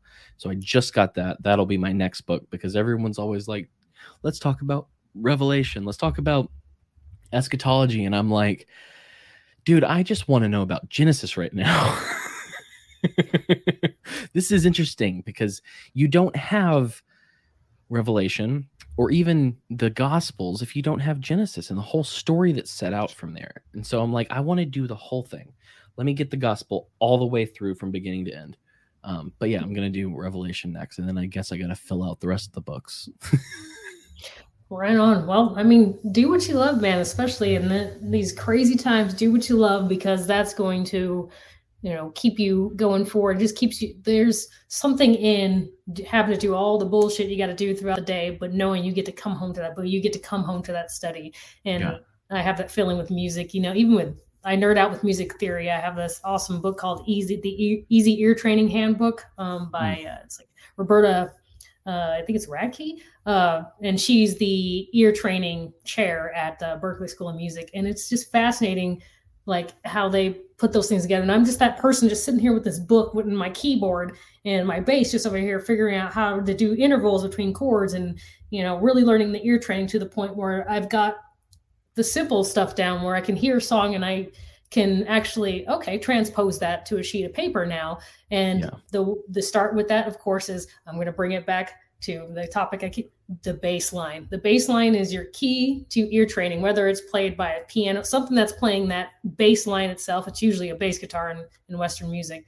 Um, is your your context is like okay this bass player is playing that. That sounds like it's in and this is where knowing your scales comes in important. So i'm just always at home consuming this and people other people out there partying and stuff and i'm over here like now just hours just sitting here with ear training and it's just hearing somebody else have a passion like that is always good to to hear from me because uh, you know the way you're talking about this is the way that I talk about ear training and all that. And I just right. I just love seeing that on people's face, like the look on your face while you're talking about it. You just love it. And it's such a good thing to see.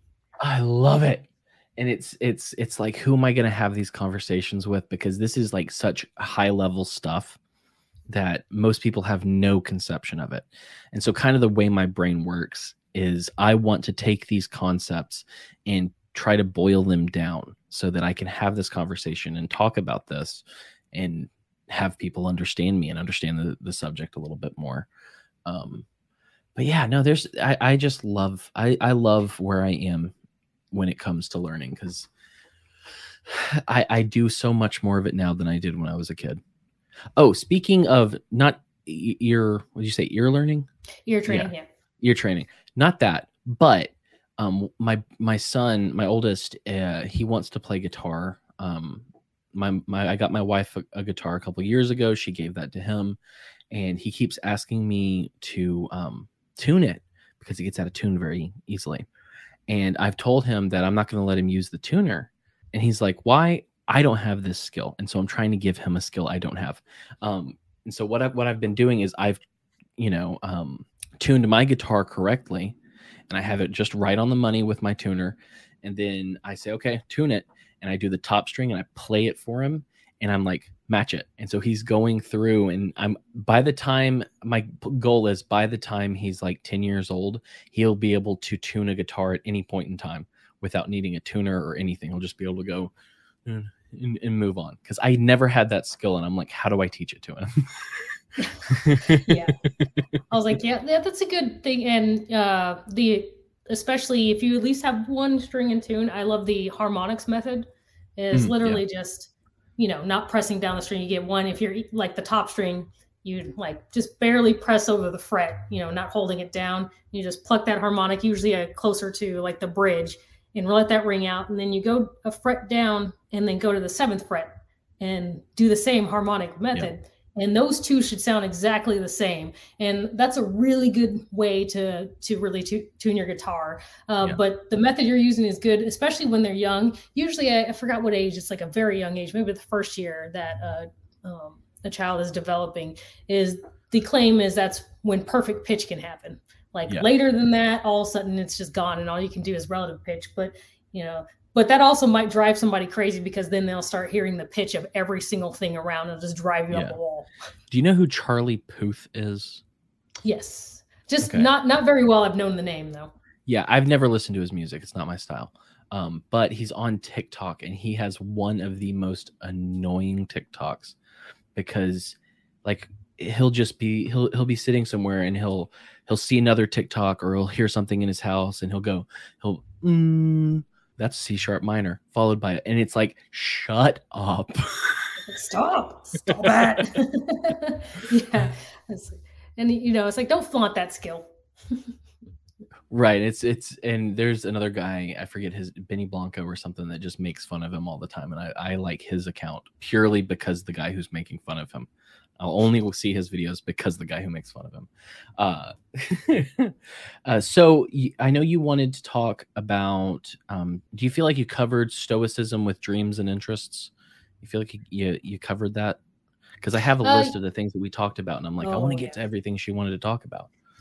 Um, yeah, pretty much. You know, I just use that. Well, I guess the only other point I would say is, uh, you know, just never be limiting to yourself. If you, the one thing Stoics talk about is, of course, the control, and the only thing you can control is, you know, pursuing your dreams step by step, doing little bits at a time. And Yeah. so there's not a single thing that you can't do. And when somebody says that I can't do this, or somebody told me I can't even play bass because I have finger issues, I'm like, the, one of the guys who's teaching the, you know, the Scott Devine from Scott Bass Lessons has a, a neurological disorder in his hand, and he'll be wearing a glove playing bass because if he doesn't wear it, his fingers will do funky things. So I'm like, yeah, but he plays the hell out of that bass. So it's like, Yeah. don't let anything limit you. I've also seen a guitar player who had one arm and he had like this thing on his arm and he was strumming with like whatever it was and just rocking that guitar. I'm like, yeah, no excuses, man. Or like Def Leppard, their drummer, one arm. dude. It's like you can you you you can either make the excuse or you can make your dreams come true. Yeah. Do it.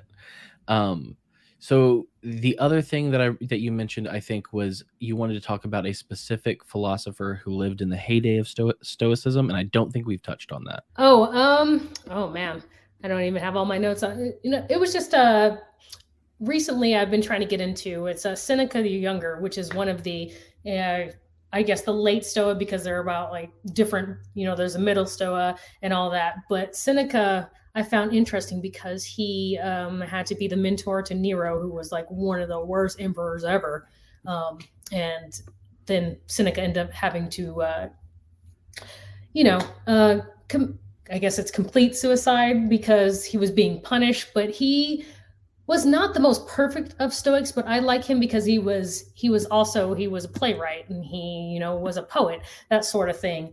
And he also was exiled at some point because at some point he was accused of having an affair. So you know had to go through the usual it just seemed like back then in the greek and roman times man if any of these people these emperors thought just didn't like you they'd be like oh he like slept with my niece's Yeah. you know sister or something and they just exile you and so a lot of his writings in exile are like the most stoic thing i've ever seen talking about how you know i'm exiled away from everybody i care about but i still get to see the stars i get to Yeah. see this he has some great writings and the reason i like his writings because he has he does them on different topics like on anger on death and spe- and he was writing to um somebody's mentoring and his name was lucius and he was this young guy and he's just had this huge huge book of letters that was just writing on these different topics on friendship all sorts of stuff.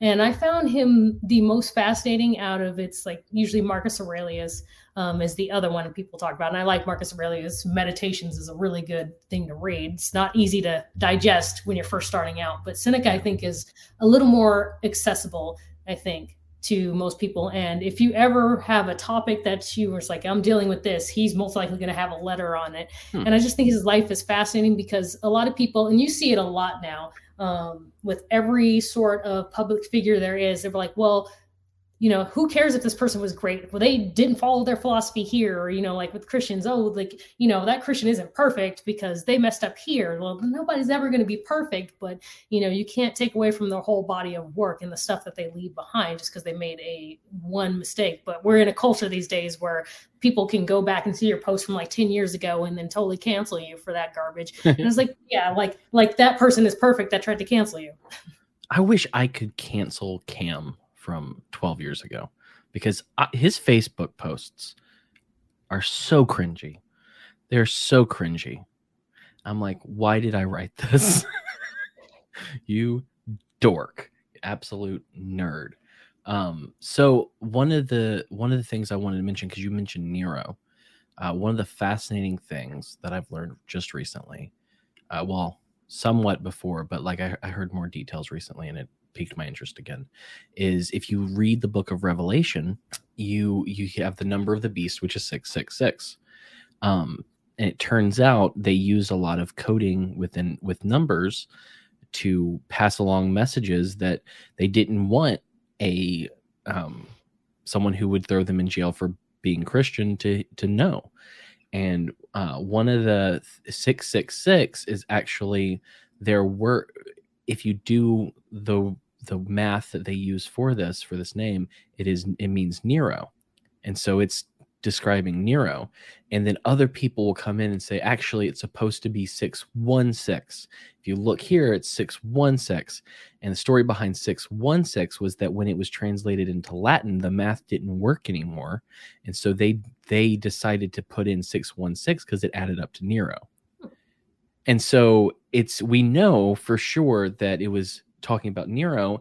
And it, one of the things that I I heard, I think it was yesterday, this historian was talking about how um, after Nero died, he was so bad and he was such a uh, horrible figure who persecuted people that people would actually believe that he was going to come back after his death and hurt people again. Wow. And so, I mean, it's just uh, uh just so fascinating. Um, the last, uh, yeah, I just wanted to share that with you because it's like what, um, but the last thing that I wanted to ask you about is um, so after that whole deal with the Washington Post, you know, I've been tweeting and making jokes for years, decades, decades, decade and a half at, at this point. Um, but I've never gotten paid for jokes before.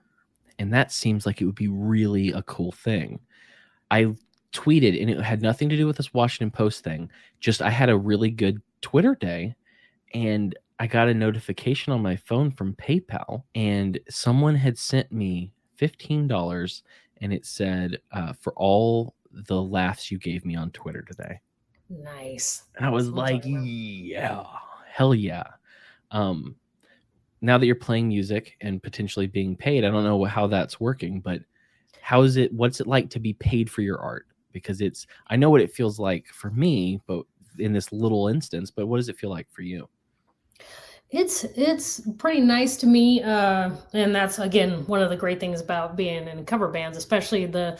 I'm trying to get into cover bands that do weddings because they make serious money, but yeah. it's it's nice because I would do music for free. But the thing is, I'm, I'm going to step in and people are going to probably not like me for this you know, I love my friends. Don't ask me to do your stuff for free because yeah, it's a lot of my time that I have to do this. I have to learn these songs and I have to spend time playing them, and this whole band has to play them. So don't do this whole like the thing I think musicians do incorrectly. They think because they're starving artists, okay, I have to play to get my name out there to get recognition. Right. No, people are going to use the hell out of you for a while. You make sure of course your product's going to be worth it you know spend time make sure that your music is going to be good first but at the same time just you know set up gigs network and all of that and at the beginning you're not going to make a ton especially that's why a lot of people don't want to recruit more than one guitarist or whatever. They want a singer, a vocalist who also plays guitar because you know you have to split that money at the end of the night. Mm, and especially yeah. if you're on a bill with a bunch of other bands, you're splitting it, and you can end up with something like as small as like 26 bucks to me, which to me is fine. I'm all like, what are you talking about, man? That's like my drinks after this performance. I'm great. You know, I just yeah. played, and I now they're paying for my drinks basically but it, it is a really cool thing to know that you know you're up there and you get the benefit of having money in your pocket after. And if you do certain shows you'll have a decent amount of money especially if you're doing it week after week man. It's a amazing side gig. And there are people who've gotten to the point they play so often because their name um, is out there so often that they were able to quit their job because they're just doing nothing yeah. but playing covers. That that sounds um, in a different context because I'm not a musician. I play guitar, but not well. Um, perfect. I would love to be able to do the things that I love doing and to get paid for them instead of doing the silly things that I do now. You know, I guess just some of the conversations I have, Kim, with some of these people.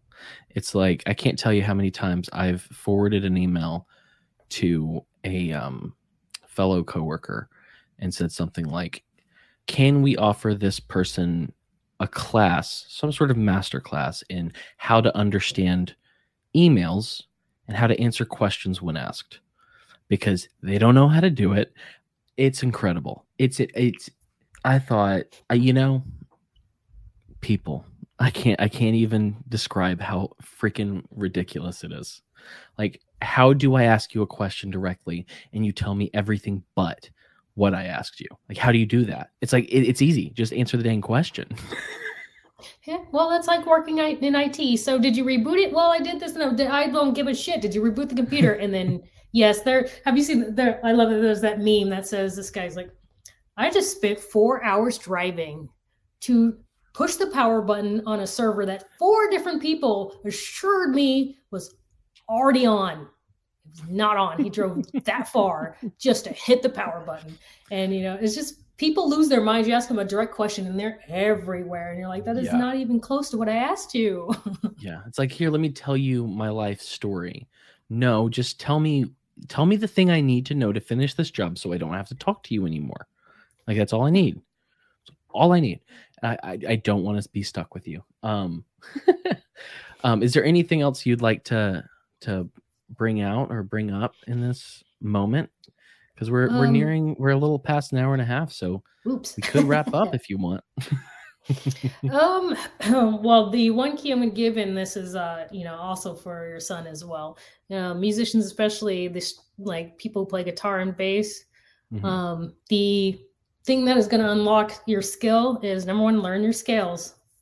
Mm-hmm. Learn your scales because once you figure that out, you can actually learn stuff by ear easily. Because, yeah, there are only 12 notes in Western music. However, you can either spend forever just sliding your finger around trying to find that note, or you can learn your scales and listen to the song and be like, that is in D minor. And there right. are only seven notes in that scale. So you're going to find it pretty fast. So mm. I'd say learn your scales. Bass players, learn your chord tones, which is, of course, if you learn your scales, it's will be your first, third, fifth, and sometimes seventh note. And these are important things. So musicians out there, learn your scales. Bassists, learn your chord tones. Guitarists, learn your chord shapes, and you're going to be out there making money. That's all I have to say about that. Hey, that sounds great. I'm going to start making money with music too. That's the goal. nice. Um, Look at you. well, you know, you I, am just going to keep you all the way to the end because you know I don't have Jessica with me right now. Um, but uh, she had she had something come up and she had to bounce, and that's fine. Um, I'm I'm I'm happy she gets to take care of what she has to take care of. Uh, what a fucking weird thing to say. Um, who criticizes me more than me? No one. Um, but since we're nearing the end, it's time for the question, the big one. Unless you, unless you want me to add a fun one in front of the last question. Do you want a fun one? Yeah, we'll go with the fun one first. Okay. Um, do you think that there are more doors in the world or more windows? No, sorry, I, okay. I, I, not windows. More doors or more wheels. Sorry. Oh. Uh, I'm gonna go with wheels. Yeah, it's it's hard because I I want to go doors because you you know you you look at a um safety deposit a room of safety deposit boxes that's like a bunch of doors. Cars have four doors, four wheels cancel each other out. There is a wheel in the there's a tire in the back. Is that a wheel? If it is considered like there's a good argument for wheels, but I am a a door guy till I die. That's all I'm gonna say.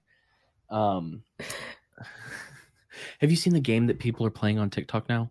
Dude, I, me and TikTok are we don't have a, a friendship. I just have people bombarding me with TikTok videos. I watch them secondhand when they're like a reel on Instagram or something. Right.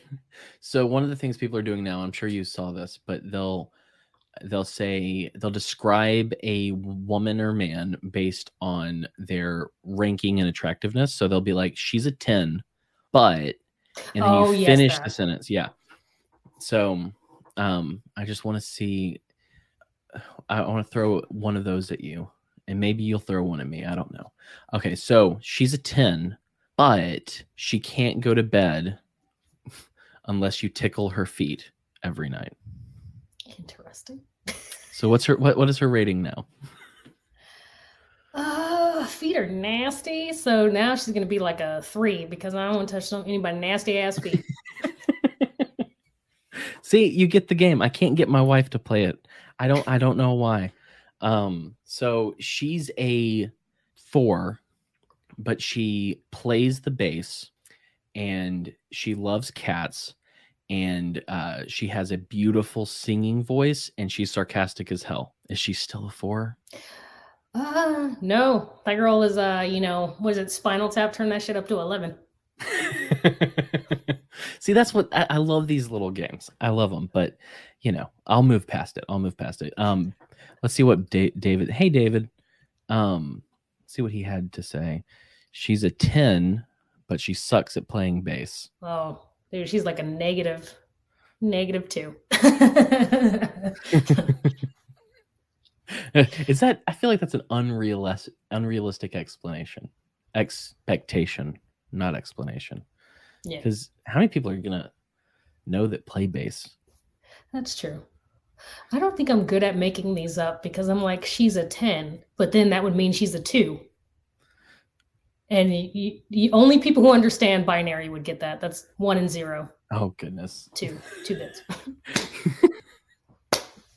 um, she's a nine. She has a lot of, but she has a lot of tattoos. She has a tenuous grasp on reality and at least one mental illness. And she's always down to cuddle. Sounds like my ex. That's what that sounds like. so, I mean, I'm a little biased on that. She's she's no longer a ten; she's a two. All right. So, big question time, and then blathering about what's coming up, all of that. But what right now? Um, we've talked about a lot of the stuff that you're doing and a lot of the stuff that's giving you hope because you're you're doing things you've always wanted to do. You're making money doing them in some sense. Um, but what right now is giving you hope and is helping you helping motivate you forward? What's something that can be easily digested by I mean, it doesn't have to be easily digested. You could use the most complicated thing ever. But what's something you'd like to share with our audience that gives you hope and motivation? I think it's seeing that um, when you don't put limits on yourself, what you can achieve. It's the most fascinating thing to be able to say, and being patient with yourself, that's important, is how much you can achieve if you're like, okay, I'm not going to just throw my bass. I'm not going to stop reading this book I'm not going to, you know, quit this job because I couldn't learn this thing in two seconds. And then you're doing step by step. And then you look back over a couple months and like, look where I was and look where I am now. That to me, harnessing, to me, that's harnessing a power where, you know, you just really dig into something to the point where you know it so well that you could teach it anything that's asked of you. You always can like give somebody some pointer and if you're yeah. the best at it when you can actually teach it and teach it well right. to me is how you know you really know something. So to me is just the it motivates me that i think of things now and i go what is it that i have to learn or what does it i have to do? Well i'm going to dominate the shit out of that and nothing is going to stop me. That is an amazing feeling and that keeps me going knowing dude i have no limitations. I do over whatever the fuck i want to do. I do it. Yeah. Well it's, it's like uh, speaking of in that vein i was talking i've said this to my wife a few times. We've talked about different things. And I've said, you know, it really is true that if you can't explain it simply, you don't understand it. You know, like if you can't boil it down to its parts and explain it simply, you don't understand it. And she would always fight me. And um, it was like maybe a week or two ago, we were having this conversation and she was trying to explain this thing to me. And I was like, oh, well, you know, maybe, maybe you just haven't grasped it yet. And she was like, no, no, I, I just don't have the words. And I was like, okay. And she was like, yeah, I don't think I understand it yet. And I was like, what? was that? Was that? Was that? She goes, maybe you're right. Maybe you're right. Damn it. uh, yep, yep. Uh, but no, I've loved having you on and talking to you and scaring um, Jessica with Luka Magnotta. but uh, yeah, for real. Um, thank you for coming back on and, and chatting with me and just talking about everything and anything that came to mind and letting me geek out about Bible stuff because I love geeking out about Bible stuff. Like it's my favorite thing to talk about. Um, so thank you. I appreciate you. I'm glad that you gave me that first snowball mic so that I could start podcasting. Hey man, it said, well, clearly look where you are now, and maybe the next one of the times I'm on here, it'll be farther down my bass journey. I'll be in some like amazing original band, and you're you'll have a whole entire network. People are working for you and paying you a bunch of money for that, and it's going to be awesome. But thank you for having me on. Though at some point, I feel like we've got to figure out a way to have an episode that is just all us talking about true crime one of these days. Yeah. Yeah.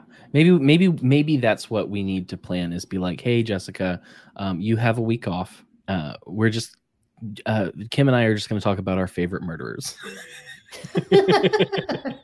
but not talking about the My Favorite Murder podcast because screw those chicks. So, okay, murderinos. Um, but yeah, so beyond that, dear, and and hang out after I I turn these creeps off who are listening. I'm just kidding. I love you. Um, I love you, creeps. But after after that's gone, I want to show you the new um, intro and stuff that I'm working on, and I'll pull it up so that we can watch it. Um, but the rest of you, this is our last Wednesday show. Next week we're we're going to be starting on Thursday, same time, 8:30 p.m. Eastern time. Um, our good friend Monica Perez will be joining us again, and we'll be talking. We'll be diving deep in something, but I'm not going to tell you what it is yet. That's no fun. You get to find out when you get there. Uh, right after that, we're going to be talking to a guy um, that came highly recommended that I met on Facebook named Nick Quint, who is really spending time making a theological case for why women should allowed be allowed to be ordained in the church. Um, this is one of those topics that's extremely contentious. It gets very loud. Um, I am somewhat undecided on this point because I live in this area between yes, I want women to be able to be ordained, but also it's like if you look at history and women being ordained, it's like some bad stuff has happened. So I'm like, I need him to explain it to me. I want I want to hear more about it. So we're going to just listen to his points, ask him questions, and we're not going to argue whatsoever. And if you argue in my chat, swear to God, I'll slap you. Just listen, and then we can argue about it later. Um, after that, I'm going to find someone else who has the opposite idea and let him talk through his points. You can, at that point, take the information from your brain, from both perspectives, and figure it out. And what's it called? Synthesize it but I, I I'm, I'm not going to debate have people debate for you. I'm not a freaking nerd. Um, after that, my good friend from college, um, Josh Hires, who I have alluded to a lot in this show as someone who I really looked up to, as someone who, as a Christian, displayed um, the characteristics of Jesus and this fruit of the Spirit better than anyone I've ever met. And so we're gonna he's gonna be coming on the show right after Nick. Um, I'm going to be uh, speaking. I'm, I'm, excited to talk to him because we have so much to catch up on. Um, and then right after that, uh, David Gurnosky is coming back on, and we're going to talk a little bit more about mimetic theory and stuff like that. And uh, okay, so Dave wants you to know that you love him. No, that he loves you. I mean, I do love him, but aw, you kick so, rocks, old man. also, um, Quest Stephen Ignoramus will be coming back on the show in mid September to talk all about his situation with being at the Capitol on January 6th, how he was sentenced after being there, and all of the inside scoop from that. We're going to talk all about his story, but that's going to be in September. Um, so I'm working on filling out September now. If you have any people you want to hear from, any topics you want to hear about, let me know so I can try to get that sorted out because after September, that's when we'll do it, Kim. That's when we'll do a murder episode. Is we'll do it in October. We'll do in the spooky season. I've got to start moving my head around for, for spooky season soon. So let's do that. Last year we I talked to um, Jack uh, Jack Luna. I could probably get him to come back on if you wanted to do you, me, and him in a show. Oh, that sounds perfect. I love Jack. So so I'll I'll I'll, I'll see about that. We can maybe do that beyond that i'm done. Uh, if you want to join us on patreon you should it helps us out. Like subscribe comment that way this video gets boosted up. Tell people to watch it send links get us in people people's ear. The more they watch the show on this channel the more hours uh, watch hours we get which means we can monetize and really have great conversations and use super chats to really bring up um, comments that i i can't always get to otherwise. Um, Beyond that, t-shirts and mugs at wearethemetalones.com slash store. I should have a brand new shirt out by next week with the new setup for the logo. And I have a feminine design that uh, a very pretty woman who had all five of my children drew out for me. So we should have two new shirts there by next week. Um, I'm on Twitter at Ham Carlos. Uh, uh, you're th- this lovely woman here is on Twitter at the Lone Token, uh, like on the South Park episode. Or if you want to follow and check out what she did when she was doing the show called Lesbertarian, she's at Lesbertarian. Um, is there anything else you want to share about where to find you, or is that um, kind of good?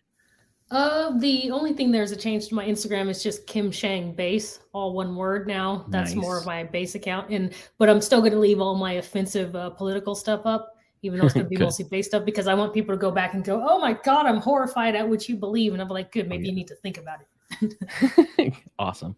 And even though Jessica is not here right now, if you want to follow her, you can follow her as always at Soup Canarchist. If you're listening, you can watch this on Rokfin, you can watch this on Odysee, and you can watch it on YouTube. YouTube is generally best because that's how we can do comments.